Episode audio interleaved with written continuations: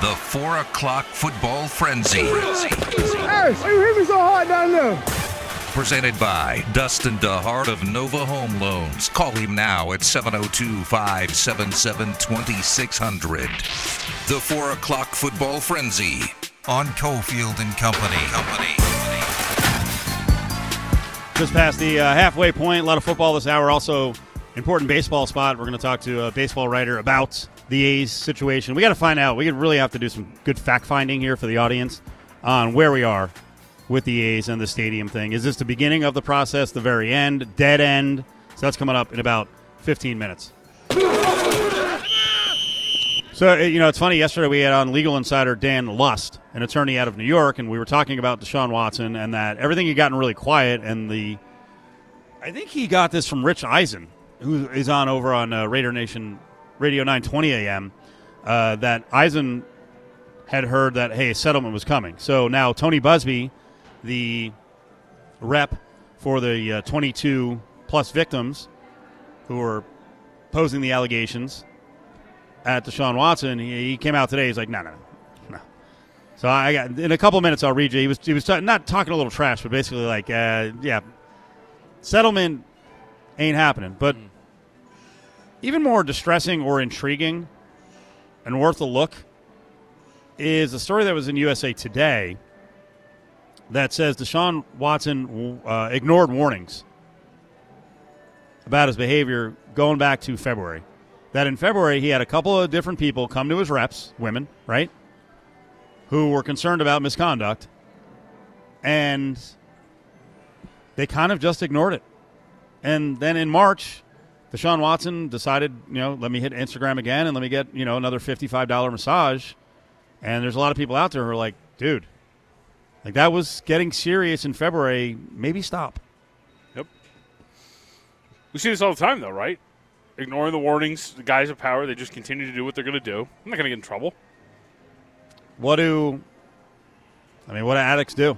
Right. It's not easy for them to stop. Look, I'm of the belief, like, every single detail we've heard of this, I don't know what's true and what's not.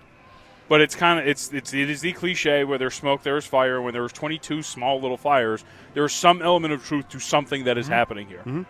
And so Deshaun Watson, and especially when you read the report that, like you said, is the you know Ashley Solis, I think what right was the athlete's first representative who had reached out and been like, yeah, got to kind of tamper this a little bit, bro.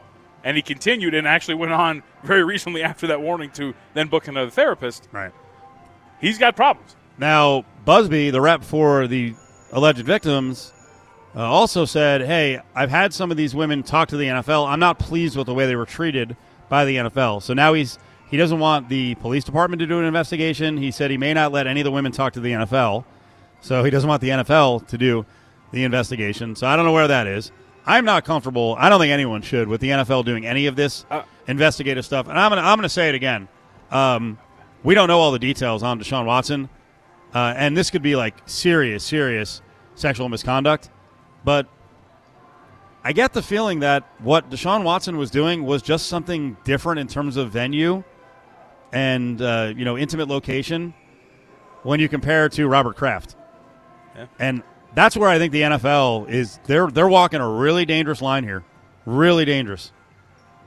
Because Robert Kraft is an owner. So I think that's the first reason that they basically left him alone. Secondly, the justice system, it did not work out. The case did not work out. It got, you know, booted from court multiple times. Well, if nothing comes of this in the justice system with Deshaun Watson and nothing came from the justice system officially with Robert Kraft, you're going to suspend? Now, he, again, he he he may have done something or, you know, some things that were horrific. So maybe it's different. But what if it isn't? Right. Well, we've, we've then how how is the league going to handle this? Since the Ray Rice deal, right? Since what Ray, what Ray Rice did in that elevator, the N F L has put itself in these precarious situations by trying to be the judge of all of these legal issues where they shouldn't be getting involved. And that's why when I first saw, too, that they were looking to talk to these women, that was my first, like, why why would these women want to? Like, what's the point?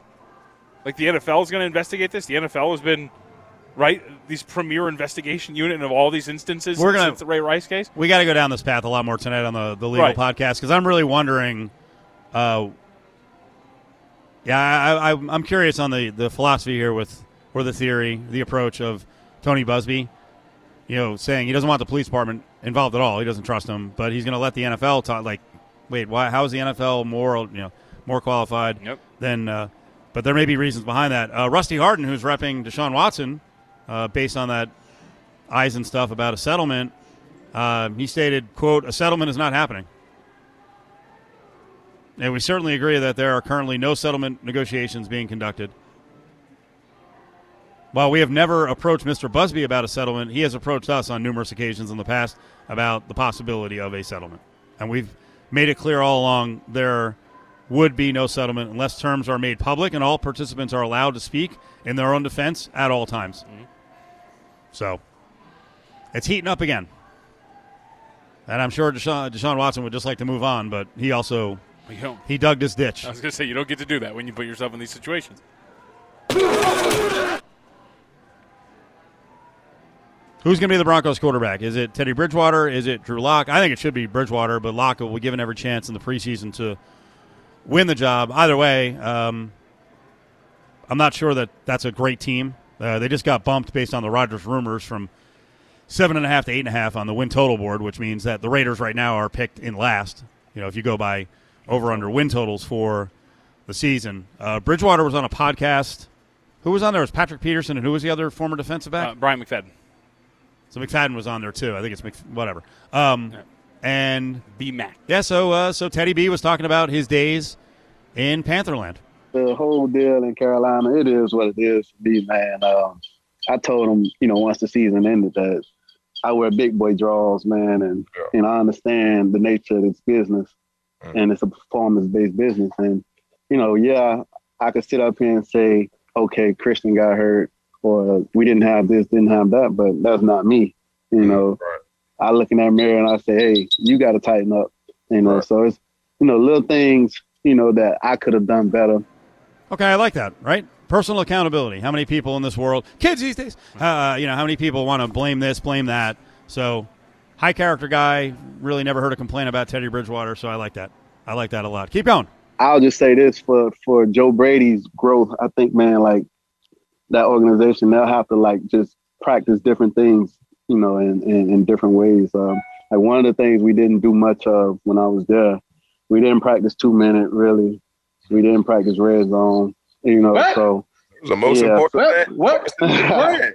That's yeah, what you used to have a whole a whole day devoted for two minute yeah. in red zone.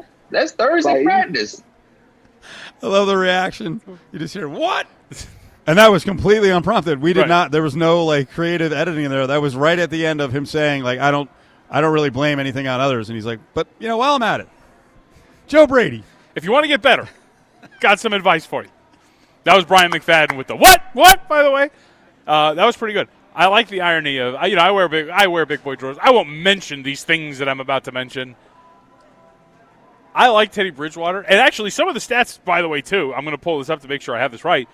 Like, they were a really poor red zone team, the Carolina Panthers. If you looked at a lot of their offensive numbers, like red zone percentage, bottom twenties, all sorts of things. So it kind of plays out to what he's talking about, but it does come off as petty that he comes out on this podcast and speaks it. And by the way, he ends it before he signs off and says, but I'm not going to bring anything like this out to the table and talk about this in public. Like, you just did, bro.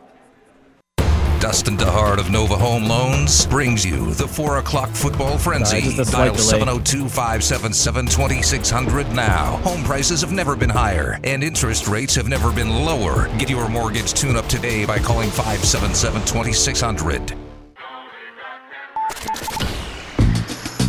Hanging at the William Hill Sportsbook inside Silver Sevens, it's Cofield and Company.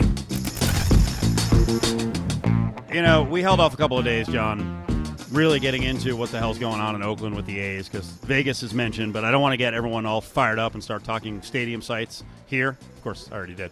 Um, until we know what's really going on in Oakland. And a guy who covers baseball on the West Coast for the L A Times, I saw he was tweeting about this the other day. Bill Shaikin is nice enough to join us here on E S P N Las Vegas. How are you, sir?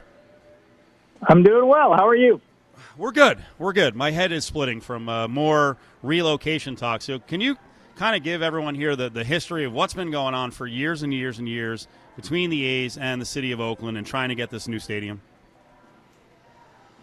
I don't know how much time you and your listeners have for this. I'll try to keep it brief. Uh, yes, yes. Basically, for this entire century, the A's have been looking yeah. for a new stadium. Yeah. Uh, they've tried in Oakland. They've tried in a, a suburb called Fremont. They've tried in San Jose. They're back looking in Oakland. They found one spot, didn't work. They found another spot on the waterfront. That's the one they're trying to do now. Meanwhile, Major League Baseball has been waiting for twenty years. They're tired of waiting.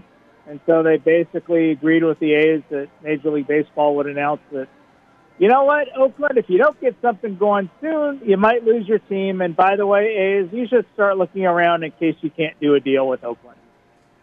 So how close is the latest proposal? Like, what's the deadline? When are they voting on it? Where are we? Well, the A's dropped a proposal on the city three weeks ago and asked that the city vote on it before the city council's summer recess. And the city said, well, we'll get to it by the end of the year. And I think that's what oh boy. set the A's and Major League Baseball off. But the trouble is, the A's have been telling everybody for years this is going to be a privately funded ballpark. The mm-hmm. Californians, you know, with all due respect to the folks who paid for the Raiders Stadium, you and everybody else listening, we don't pay taxpayer-funded stadiums in California because they're not good investments. So when the A's came in and said, well, yeah, we're going to pay for the ballpark, but we'd also like close to a billion dollars in public infrastructure financing for the ballpark and the development we'd like to build around it, that's when the city of Oakland said, well, we're going to have to consider that a little bit. And that's kind of where they are right now. So this is done. I mean, I, I, how do you go How do you go from zero to one billion? What's the middle ground? How do you negotiate off of that? Well, there's a lot of ground between zero and a billion, right. But there's also development partners that the A's can bring in. There are ways to scale back the project. The city would like the county and the port, because it's a waterfront site, the Port of Oakland is involved. Uh, they'd like to see some financial involvement on the part of those parties. Here's the thing. Nobody wants the A's to leave Oakland. The city doesn't want it. Major League Baseball doesn't want it. And the A's don't want it. And you got to think, if that's the plan, then you ought to be able to sit in a room and stop yelling at each other and cut a deal. Right. Uh, this also, I compared it to the San Diego football situation where, I mean, I think ultimately they wanted to leave, but uh, the Qualcomm site was fine. The city was into giving money to help the Qualcomm site. Uh, Spanos insisted that it had to be down in the gas lamp. Then they were dumb enough to put it up for a vote. And you just mentioned in California, if you get to vote, it's getting voted down. It got destroyed. So, w- like, where's the middle ground on that one? Because the Coliseum site in Oakland is a good site. Uh, you know, all the transit goes right there. But if the owners are unwilling to cooperate and they insist on the waterfront, again, like, how do we work through that part? Well, normally you'd say the city would tell them, use the Coliseum site. As you mentioned, it's already there. There's a huge parking lot around it. It has great freeway access. It has great mass transit access. All the development that sports teams do now around facilities, whether it's homes or shops or hotels or restaurants, what have you, uh, you can do that at the Coliseum site because it's a big parking lot. You can blow up the basketball arena because the Warriors aren't there anymore. You blow up the stadium. The Raiders aren't there anymore, as you guys all know, and then build a nice small ballpark and everything around it. But the Raiders leaving gave the A's the idea, hey, what if we blow up the, the stadium entirely? We won't even stay there. We can develop that site and use that money to pay for the private ballpark somewhere else in the city. So if uh, if Major League Baseball is saying the Coliseum site is off the table for a baseball stadium, that's why, because the owner wants it. So, you know, we have all these names of cities that are potentially in the running. Of course, here in Las Vegas, we've been front and center with a lot of these rumors. If this team were to leave Oakland, is there like a preference of market that Major League Baseball and the team would be looking at, or is it anybody who will take us at this point? Well, as Rob Manfred has said on several occasions, if they leave Oakland, he thinks Major League Baseball is going to regret it. The San Francisco Bay Area is one of the largest markets in the country. And wherever you go, it's going to be a smaller market. And granted, you'll be the only team in the market. You won't be sharing it with another team like the A's have to do now with the San Francisco Giants. But there's no good reason for, financially anyway, for the A's to want to go to Las Vegas or to Portland or to Nashville or fill in the blank with any of the other cities you've heard of. Um, I'm in the minority here, perhaps, certainly in your audience. I think Las Vegas would be a disaster for baseball, and I don't think they should go anywhere near it. How come? Look at the Arizona Diamondbacks. You know, the, it's split loyalties right now, right? There's fans of the Dodgers and the Angels and the A's and the Giants and maybe the Diamondbacks in Vegas. So there's no, like, natural constituency. It's split loyalties. And, you know, football is great, right? Sit outside once a week, maybe bring in some tourists from other places. Hockey's great. Everybody loves to come to Vegas, you know, in the wintertime. one hundred ten degrees in July. Who do you think is going to want to go to the ballpark then? Nobody yeah. in Vegas even wants to stay in Vegas in July. Well, we have a new stadium, and, you know, they can get ten thousand there for triple A baseball, which I think is another interesting thing. That is publicly funded. I don't, you know, I think people around the country don't realize how that was funded. seventy-five to eighty million dollars of our new triple A stadium was publicly funded. What, like, what would happen to the triple A team? How would they even work that if they try to move the A's to a market that already has minor league baseball? Uh, Major League team would certainly get priority, and the yep. triple A team would have to find somewhere else to play, and mm. there would be no problem finding uh, right. another place right. to play because Major League Baseball killed off forty minor league teams this year. Right. I mean, I guess the problem here locally, though, like I just said, we just paid. You know, they just nice built new sta- stadium. They just built a stadium for one hundred fifty million dollars in Summerlin, and it's like, yeah, that thing's obsolete. Sorry. Um, w- of all the cities that are mentioned. Uh, have you heard, is there, do you think there's a city out there? Because I think the A's will consider those markets that are going to put up the most public money, like we did with the Raiders. Um, is there a market that you hear would, like, go gaga for baseball and, like, here's five hundred million dollars? Well, I mean, it's hard to say it wouldn't be Vegas, given the investment in the minor league baseball stadium and given, you know, on a much higher level in the Raiders. Um, Portland has talked about baseball for years and years. They have lots of pretty pictures. No one's ever really explained how they're going to finance it. They don't even have a site right now. Um, you know, I don't know about the possibility of retrofitting the Aviator Stadium. Maybe there's a footprint there you can work with and build out from. Um, you know, maybe do something on the Cashman Field site, but you wouldn't be starting from scratch where in, in Portland you would be. And there's a lot of talk there, and there, there's no action. Yeah, I don't think the Aviator Stadium can be expanded. Um, and that said, I also I don't be- I don't believe that Major League Baseball would want to come to the Vegas area and not want to be on the Strip based on what they've seen with the venues, with the Golden Knights and the Raiders. Yeah, and that, that's a great point. Um, you know, the other problem I think is the Golden Knights have been so successful, and of course the Raiders have been not with fans yet, but they will be. Um, you know, it's not the size of the market that you get in the Bay Area or Los Angeles. So a lot of the corporate dollars probably already tied up, and I'm not sure how much would be left for a baseball team. That's a, that's a great point as well. Uh, very good point. Um, let me get you on an uh, unrelated issue and talk about the COVID issues around baseball. We're talking to Bill Shaikin, who covers Major League Baseball and the Dodgers for the L A Times. This is getting a little uh, boffo. The, the Padres are one thing, uh, but the Yankees now have guys who – have previously uh, previously tested positive for COVID, testing positive. Uh, it looks like Gleyber Torres and Phil Nevin were also fully vaccinated. What do you think baseball's thinking right now about its latest COVID issue? Well, given that the Yankees said today that they do indeed have, I believe the number was eight. I'm just checking right now. Yep, yep, eight. Uh, yeah, eight members of their yep. traveling party, some players, some coaches, some staff members, Uh, all positive, all of whom were previously vaccinated. So I think the first thing you want to do if you're the league is to look back and, you know, did they get a bad batch of medicine? They all got the Johnson and Johnson shot, which is the one dose. Maybe there's some issue with that. Uh, maybe there's just something weird happened one day where all these people were. Uh, you know, I'm sure the league and its scientists will take a look and see, is this a fluke or is there something they need to worry about? Because everybody in America now is trying to take off their masks, right? The C D C yep. said today no more masks, and you know the teams around minor and Major League Baseball are talking about going back to full capacity, and if there's some reason that these vaccinations aren't working, I think you'd want to know sooner rather than later. Do you think baseball is considering shutting these situations down for a couple of weeks like they were doing in the past?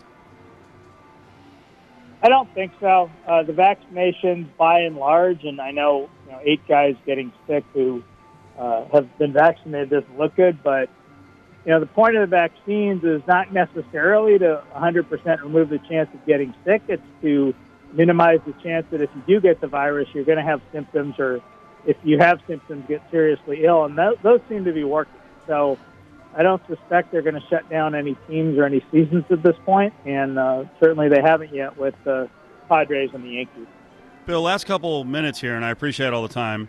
Uh, Bill Shaikin's with us, covers Major League Baseball. Let's go back to the, the A's and Vegas. Um, one of the things that always turns me off about these relocations, one, I don't like you know seeing a city steal a team from a, another city. I wasn't comfortable with the you know the Raiders being stolen from Oakland, but it's also the it's the dirty pool that's played and the stupid P R game.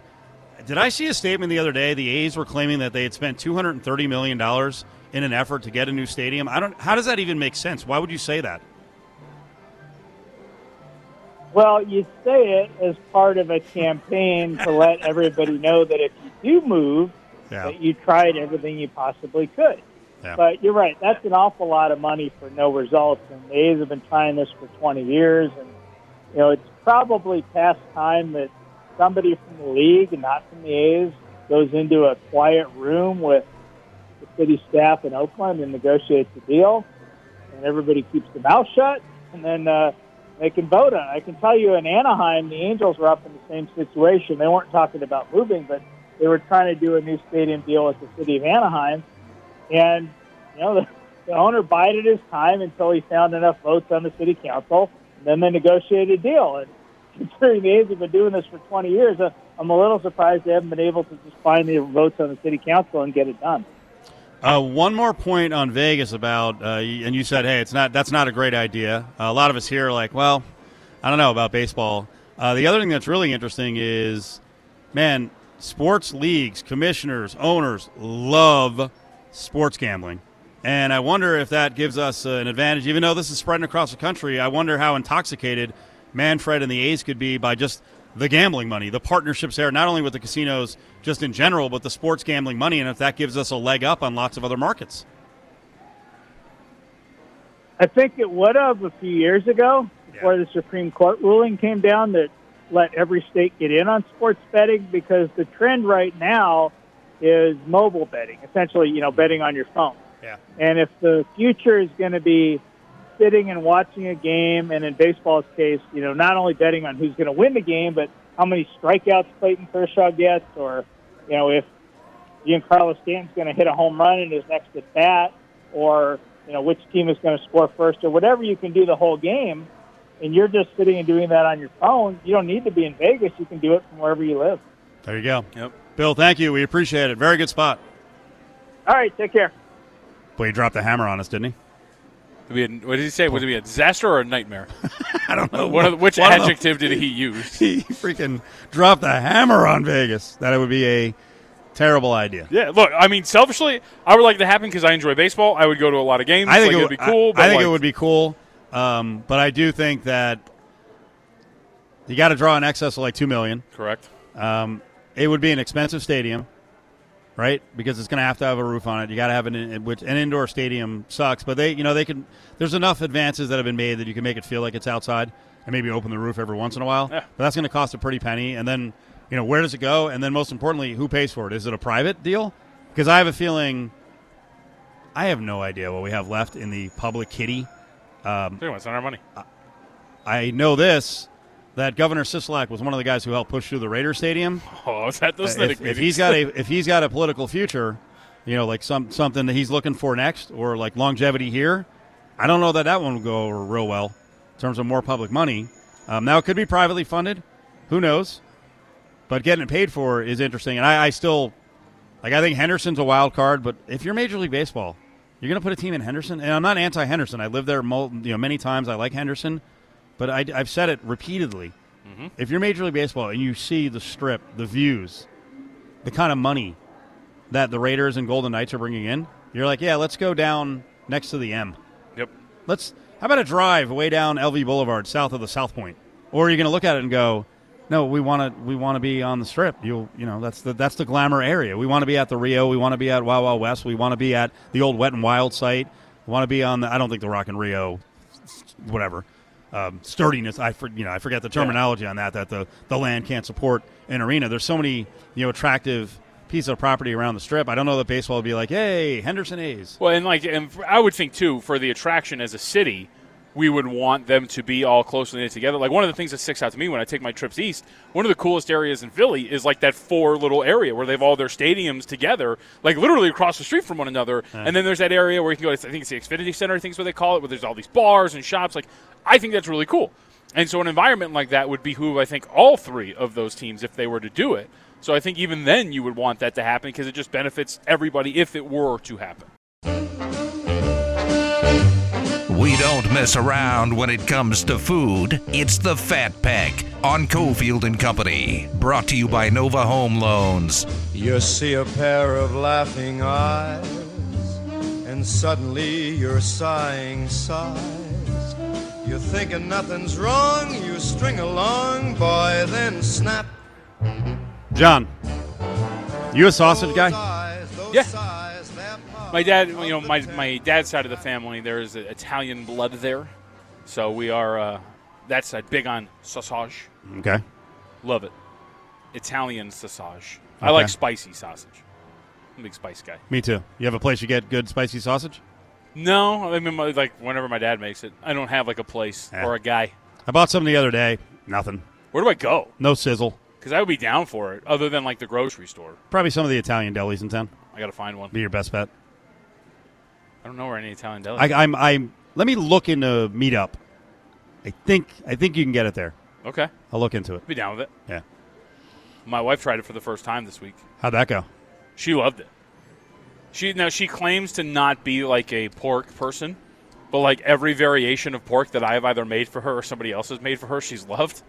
So, like, I don't know where her dislike for pork came from because she's in. But my dad made it the other day for dinner. They had us over. And it was Italian sausage sandwiches. You know, uh, how do you say it? A little fresh-cut mozzarella? Sure. how, how, how do you say it? It's close. It was close. You say it any way you want. Mozzarella, whatever you want to say. How do you say it? Mozzarella. Mozzarella. It's close. I don't see the difference, but eh, you were close. I, I think you might have said rel, but whatever. Mozzarella. Uh, mozzarella. How was that one? That's good. Uh, What's it all? I'm not here to judge. You say it the way you want. Uh, anyway, so yeah, like a little, little. Fresh you want to go sausage? You want to yeah. go sausage? Uh, you know, whatever you want. Sausage, whatever. Mozzarella. There you go. Slice that up. Sure. Uh, put it on a, a toasted ciabatta with some okay. sash. Uh, no, but it was great. You know, pa- you know, peppers, onions, all that stuff. First time she's ever had it. It was like a normal thing growing up, and I could see the look on her face because she's not, like I said, tries to claim she doesn't like pork. Had two of them. I was like, yeah, it's, it's good. Nice, it's nice. Good. It's weird. She's uh, she's kind of hungry, huh? Kind of eating a lot. Well, good for her. It, yeah, because uh, she is officially eating for two. What? Second child on the way, baby. It is official. But holding on to the news for a little bit, you know, want to wait till the doctor's appointments, things like that. But little Von Tobel number two on the way. All right. The clan is expanding. Good for you. Congrats, baby maker. That's right. I wasn't trying to force you to announce that. You put it. It's funny. Uh, can I say this? Uh, yeah. You told us a while ago. Um, can I not say that? No, so you, you told us behind the scenes a while ago. We didn't say anything because you know we're like that. We uh, we keep secrets. And uh, well, then, I also I, said don't say th- anything. then I was then I was on I'm on Twitter the other day, and I'm like, uh, okay, ultrasound. I guess uh, that's that's the announcement. Yeah, it's the announcement. All right. But by the way, I thought. What it was- were, by the way, I hope this is good for air. What were you What were you fearing the most? Oh, twins. Yep. I and so we go to get the ultrasound, right? And we're sitting there. It's a lot of sausage. We're, we're looking at you know we're looking at the you know the picture, all that stuff. She does the heartbeat thing. It was beautiful and warm. I had that lump in my throat because you know I heard the heartbeat of my child for the nice. first time. Um, but then she goes, "All right, let's see if there's another one." And I'm holding Isabel's hand. The second she says that, both of our grips tighten because we, we we both have a lot of twins in our family. So we're just like, "Oh dear God, please no." She's like, "Nope, looks like there's only one." And I was like, "Oh thank God." Thank God. Champagne. Yep. Pop. I also thought this was something weird. After I posted the picture, oh, by the way, thank you for everybody. Warm wishes, congratulations. All of you are very nice. But now all of you have seen my wife's womb, and I feel somewhat weird. Like, should I not have posted the ultrasound? Theoretically, you're all looking at my wife's uterus. Man. Don't look. I got I got nothing for you on that one. I got nothing. I thought about that. I was like, should I delete this? Is this a, is this porn to a certain extent? A little bit dirty. Right. Like I worked. No, I'm not going to make the joke. Don't don't make the joke. Let's. I'll, I'll transition. I worked hard to get in I'll, there. Uh, yeah. I'll transition in the Fat Pack. Um, the pizza wars continue in the Northeast. We've been following this for a few months. We gave the audience a whole pizza lesson on especially Connecticut pizza. Did oh, you, you did? Oh, yeah. We had a – I would ask for some bites, but maybe we can get them by the grab bag. Not to – our system's been a little janky lately. Bites of pizza? Yeah. Not a Lotus. So Conne- animals. Connecticut and Jersey have been going back and forth on what is the uh, – what's the state that deserves to say, hey, you know, we're the pizza state. New York obviously should be involved. So New Jersey jumped the gun about a month ago, and they officially na- you know named themselves you know, the whatever the pizza state, or I think they for the longest time they had some nonsense as like the official state food. So they tried to make the move. Connecticut's fired back, and what do they put through? Some kind of legislation doing the same sort of thing? Uh, yeah, the House of Reps has declared that pizza is Connecticut's state food. All right, this is fun. I mean, I, you know, are we going to get all worked up? It would actually, the legislation would place the popular lunch or dinner or cold breakfast in the state register and manual alongside the state bird. Do you know what the state bird of Connecticut is? I do not. The American robin. Okay. The state mammal, which is the sperm whale. The state insect, which I had no idea that they had one. The praying mantis. I don't know who this is, so I hope he doesn't have a dark past, but the state hero, Nathan Hale. And, finally, the state heroine, Prudence Crandall. And now pizza will live amongst them in eternity. Representative there said, pizza serves as a source of pride. Appreciation can be a source of economic promotion. It has brought us many good times and good food. So there you go. Connecticut now tries to take back the mantle of the pizza state. I did not know that, like, Connecticut was, like, in the middle of the pizza wars. I like you. I would have named, like, twenty states, including Hawaii, like, before I would have named Connecticut. Hawaii? I, I don't know. I just think of, like, like soup, chowder, fish. When I think of Connecticut, I don't think of pizza. It's a big deal in New Haven, and they've got their own kind of pizza. All right, you remember what the name of it is? That could have been a prompt for the sound, but the system's gone kerplunk. You didn't learn anything from that old – we did it for, like, ten minutes one day. It was a really long time ago. By the way, Nathan Hale was the guy who said, I only regret that I have but one life to lose for my country. Yeah, you only had one, bro. But at least you're the state hero, so good for you. Ah, beats. What? That's the pizza in Connecticut. Oh. it's, it's, uh, it's, that was a phrase it's, like, it's, yeah, it bites. No, it got it's, killed. It's, it's spelled A P I Z Z A. A like like uh, like uh, like uh, pizza, but it, they they they they say that's like there's uh, a uh, beats. There's like there's a pizza place that I grew up eating here in town. It's on Rainbow and uh, no Flamingo and Rainbow. Yeah. Yeah. So growing up, it was called Verrazano's. Okay. Really solid spot. I liked it a lot. It's still there. Yeah. No, but here's the thing. So they rebranded and now they're just Zano's. Oh, they did? Yeah. I so didn't know that. Like, I just well, let, me t- let me tell you that I went into uh, the old place. Right at the beginning of the mask mandate, and you know businesses were really struggling. They they they, they just got to open up, and those guys had an earful. They were pissed. Oh, so, really? As a lot of local businesses were. Um, they have good pizza there. No oh, doubt. They do. Yeah. That that was Friday night, like Von Tobel's household. It's still pizza. Good. It's still very good. I just I always wondered what the meeting was like. So you know what? Take out the Vera. I don't know if anyone here makes New Haven style pizza. Um, Pizza Rock used to, but I don't know if it's on the menu anymore. So it's described. I'll use Wiki. It's described as a chewy crust, minimalistic tomato sauce, and a light touch of cheese. Minimalistic? What does that mean? It's like just like robot, like just mashed up tomatoes, essentially? It's not drenched in. Oh, it means the amount. Yeah. Oh, I thought it was yeah, like. It's not drenched in it. Like, uh, you know, New Jersey has a tomato pie. Oh, yeah. And that's. That's a lot of that's a lot of tomato sauce. Deep actually, no, they they, they, they kind of swirl the deep dish pizza. I, I actually I'm a big sauce guy, so I don't mind the. The sauce all over the pizza, but that's not a beats. I don't know. It depends on the sauce. You know, back in the day, the Hut, sorry if I can say that, they had the uh, Say it hot. I don't know if you remember. Do you remember they had the, the healthy pizza, where it was on wheat? Uh. It was on wheat crust. It was vegetables and just tomato sauce with no cheese. That actually slapped. That was actually really good. It slapped. Yeah. I had uh, I had I ordered. Uh, it was bussin' bussin'. I ate a, I ordered a keto pie the other day that didn't slap, and I actually had a good. I actually had a good. The probably the best cauliflower crust pie I've ever had uh, last week. It was a it was a take home from a joint. It was good. Well, you know what the real hack is there. Take and bake. Since you're doing that, the real hack for you is to buy ground chicken, make the crust out of the ground chicken. I've seen people do that. There I've seen go. a lot. You know, on TikTok, yeah. I reference it every day. I've seen people do some pretty crazy stuff with the crust now. Can't do TikTok, man. For food, I'm gonna get in trouble. You got to get. It's like not you have to get. Fault. You have to get swirling in the food. Yeah, um, because if you stay on the, the giant jugged ladies who are up there all the time, then that's all you get. That's what I do. If you stay on the political stuff, that's, that's all you get. It's a it's a crazy it's a crazy app. I purposely like video game and like food TikToks so I won't get in trouble. Like I the open the other day, I opened my phone and it was just like this woman, and she's like, "I heard that I can get a lot of likes for this," and it was like, "Bam, shirt up," and I was like, I, "This is." Like, if Isabel had walked by, I would have been in so much trouble. Like, I'm not asking for this. It just popped up on my page. This is not for you. Anytime the Golden Knights are on T V, watch the game at the William Hill Sportsbook inside Silver Sevens and grab your seventy-seven cent Bud Light bottles.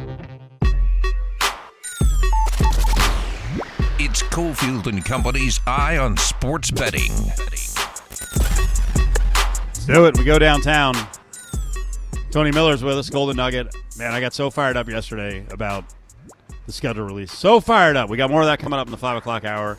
Latest fire, Tony, has been about pizza. We were just talking some pizza. You like a good pizza, right? I do. Can you eat pizza right now with the bad wheel? Are you worried about the wheel and uh, and the consumption of the food? Have you? What are you doing, man? What is going on with your knee? Oh, buddy. Tore meniscus, and uh, it's finally caught up to me, and I got to have a little surgery in a couple of weeks. But I oh, get wow. it done. Oh, wow. Tony, you going to catch a break? What's going on, man? Uh, this has been rough. Yeah, well, it was due. It was due. Wear and tear. Uh, by the way, my girlfriend joked, were you dancing at a certain bar and you went down? Not the case. Uh, how's she doing? She doing okay? Uh, she's getting better, yeah. She she broke her ankle. For the audience that doesn't know, she broke her ankle, so she's been using the, uh, the silly scooter forever. Uh, but she's a warrior. She actually went back to week, uh, back to work a week early, and so she's almost up to like a full workload. So a little bit of nice. pain, a little bit of pain, but she's she's tough. She's real tough. She's super tough. Yeah. She's super tough. All right, Tony, um, give me the, the, the book perspective, the book director's perspective. Is the N F L uh, release, you know, the scheduled release day, is that a big day, or is it just another day on the calendar? Because like football fans were really energized yesterday. Yeah, you know, I mean, you know, it's been a long time coming. They're excited about football, college and pro, and they want to get things rolling, man. And uh, this is the beginning, you know, and now training camps are around the corner, and, you know, they're excited, man. So, uh, me too. I think it's great. I think it's going to be a great football season. And it's good for you guys that football is and has slowly developed into basically like a ten-month-a-year deal, if not a year-round deal. Yeah, for sure, man. I mean, you know, we got to stay on top of it. Like when the schedule came out yesterday, I took down all my season wins, had to readjust a few today. And, oh, you did? Uh, yeah, man. I mean, you know, we still got the Packers down, but, you know, we got to look into that stuff. You know, things happen. You know, I mean, got to do a little bit of adjusting here and there. So tell me you looked at the Chiefs and the Bucks, and you're like, well, this is a joke. We got to raise their win total. Well, actually, you know, the public's been betting the Chiefs under. So really? Um, yeah, man. They, uh, they've been betting under twelve, and... And, uh, you know, they're betting the Packers under, of course, you know, yeah. before I took it down. And, uh, you know, so we'll see what happens. And they bet the Patriots over. They got faith in Mac Jones. What specifically did you have to adjust? What teams? Um, just, a, you know, a few odds and ends, you know. Basically, you know, the Patriots, number one, we adjusted, even though we didn't get no money on it. We know Mac Jones would come in and maybe be a presence. You know how Belichick is with these guys. And, uh Tampa Bay, we adjust a little bit because they're nonstop. People love Super Bowl winners, and uh, you know they keep betting them on the over. So, a few things here and there. Tony, like my question is more why you adjust them. Like you, we know who the opponents are going to be for a while. Now we know the order. What, what is so important about the order that would co- constitute an adjustment on a win total? Well, like the Cowboys, for instance, you know, uh, now everyone's expecting to open up oh and one. And then the following week they travel to San Diego, and that's a possible oh and two, you know. So right then, you know, you figure the public's going to get a leak of that, and and uh, they're going to bet the under. And and same thing with a few other teams, man. They, it, you know, you just got to try and guess what the public likes when they see the schedule and how they're going to adjust to it. And uh, I try and get ahead of the game by doing that. So would that adjustment be like a half win, or is that more like altering the juice? No, I leave the wins alone. I yeah. really don't touch that a whole lot. I just move the juice, and uh, if the juice runs too far, you know, uh, then I'll move the number a little bit. But I usually move the juice on the number. Tony Miller, Golden Nugget, up with Cofield and Company. Would you bet under the Chiefs twelve? Personally, as a football fan and a viewer, would you bet them under? I definitely would, you know. Really? I mean, anything can happen, Steve. You know how it is. If Mahomes gets hurt and goes down, then, you know, you, you're in a good spot, you know. I mean, I hate to wish that on anybody and hope that happens, but things happen with star players. And without Mahomes, that team's a different team. You know, same thing with Wilson in Seattle. If he should go down, it changes the whole outlook on the team. Well, on the Chiefs, the, the the I thought the problem with the schedule was almost every key game they have out of the division, they get at home. Mm. Like, they got everyone at home. Uh, here's the other scary thing, and it doesn't mean one year, you know, rolls into the next year. You know that Andy Reid, since he's been there, from two thousand thirteen on, they've never gone under the total. He's won every single over for wins every year he's been there. Yeah, but the, the public's starting to catch up to that team. I mean, twelve is a high number for an N F L win season. I mean, it really is. And, uh, you know, I, I couldn't bet that over. And and same thing on some of these, uh, you know, lower numbers. It's hard for me to bet unders when the, the total's so low. I take a shot with the over. I just, you know, I have more trouble with the teams that are seven and a half and eight. Right. Okay, well, one of those teams is the Raiders. So I looked at the schedule yesterday, and uh, I went crazy on the air, and I'm like, I think they're going to win ten games. I saw that the number was seven and a half in some places. Now today I see it's seven in some places. Where are you guys on the Raiders? And when you saw the schedule, you're like, oh, they're in trouble? You need to lower the total? Yeah, well, we're at seven and a half, and I'm getting under money right now at the seven and a half. So we'll see what happens. I, you know, I, I, you know, the Raiders still have a lot to prove to me at quarterback. I'm not sure Carr is going to be the answer. I know they did really well on defense in the draft and whatnot, but there's still some questions out there with the Raiders, and that's a very, very competitive division. So uh, the public right now is betting the under and the Raiders at my joint. Do you expect there to be money coming back, though, as we get closer to the season, so you just stay on seven and a half? Yeah, I mean, you know, I'll juice it enough sooner or later where, you know, I'll start getting some sharp money coming back on the over, and, uh, you know, they're picking off here and there. But, you know, as we get closer to the regular season and teams get into training camp and, and, and, and the public starts looking at things, you know, we'll get some local play on the Raiders for sure. Week one lines, uh, your Cowboys, six and a half. Six and a half? Is that too much against the Buccaneers? I, I think so, man. I mean, you know, I know I'm a Cowboy fan. I'm a homer and everything, but that's still a big number to me. And, uh, you know, I, I think the Cowboys are going to come into that game. They'll be healthy, Dak's back, and uh, – I think they'd be pressed up to give the Buccaneers a good game. And, uh, you know, they might not win it, but I think it's definitely going to be a closer than the six and a half. I like that number right now, but I expect that number to probably go up. You know how the public loves Super Bowl champs, man. What do you think the Chargers on the road, first game, football team, and they're a slight favorite?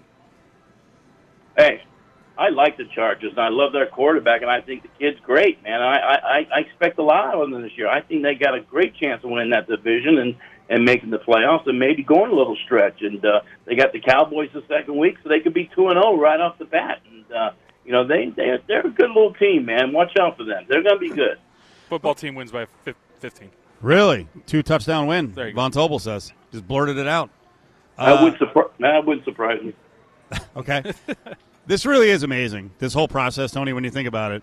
We're sitting here on, you know, May thirteenth uh, talking about line movement, going all the way to early September. It's pretty crazy. And one of the games I looked at, uh, what do you think happens with New England two, two and a half against Miami in terms of the line? Is that is that where it's going to settle? Do we see the Patriots uh, on you know the opening Sunday at three?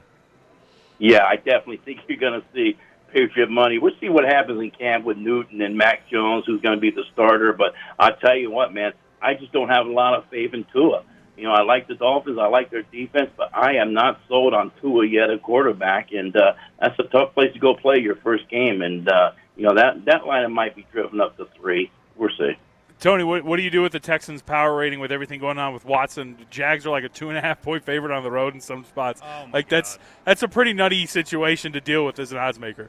Oh, man, you got to keep it a close eye on that. Who's yeah. going? You know, who, what's happening with Deshaun Watson? Is he going to play? Is he going to start? Is he going? You know, I don't know. Texans are a, kind of a mess right now, and you know the Jags are all hyped up with a new coach, new quarterback, and new everything. And uh, you know the public is going to be on them, I think. And uh, the Texans are in for a long, long season, man. If they get off to an oh one start against that team at home, kiss them goodbye. All right, Tony, what's going on down at the Nugget? How's the pool looking, buddy? Man, I you know it, it's it's crazy down there, man. It's everything's in full force. Everything's back to normal, seems like. And uh, man, it's it's packed. It's good. It's going well. Well, it's a beautiful day. We actually uh, we have friends down there hanging out at the adult pool upstairs. So I'm sure it's broiling up there. It's a beautiful day. So I'm yep. glad you guys are crowded. What do you got, John? Tony, you, your football contest is back this year, right? Yeah, buddy, it's uh, back. We started our sign-up the other day, and. Uh, It's a good little contest, man. College and pro, seven selections a week, and you can mix and match it up. And uh, you know what? There ain't a whole ton of entries, so you got a really good yeah. chance of picking up three or four hundred K if you come in first place. All right, Tony, feel better. Sorry about the Thanks, knee. my man. I'll we'll see you guys soon. There he is, Tony Miller. Always affable, always positive. Has yeah. the bum knee right now. He's ready to eat some pizza. Get the, the get the uh, the full. Full weight load on that knee again. Gabagool. God, that's the worst. Knee injuries are just terrible. He's some gabagool on the on the on the pizza. Dude. All right, we get back to the Raiders and the schedule. I'm actually I'm I'm getting more optimistic by the day when I see all these people crapping on the Raiders, and now I see the win total at some other places down to seven. I don't know what you guys are seeing on the schedule. With seventy-seven cent Bud Light bottles, Golden Knights hockey game nights are great at Silver Sevens Hotel and Casino.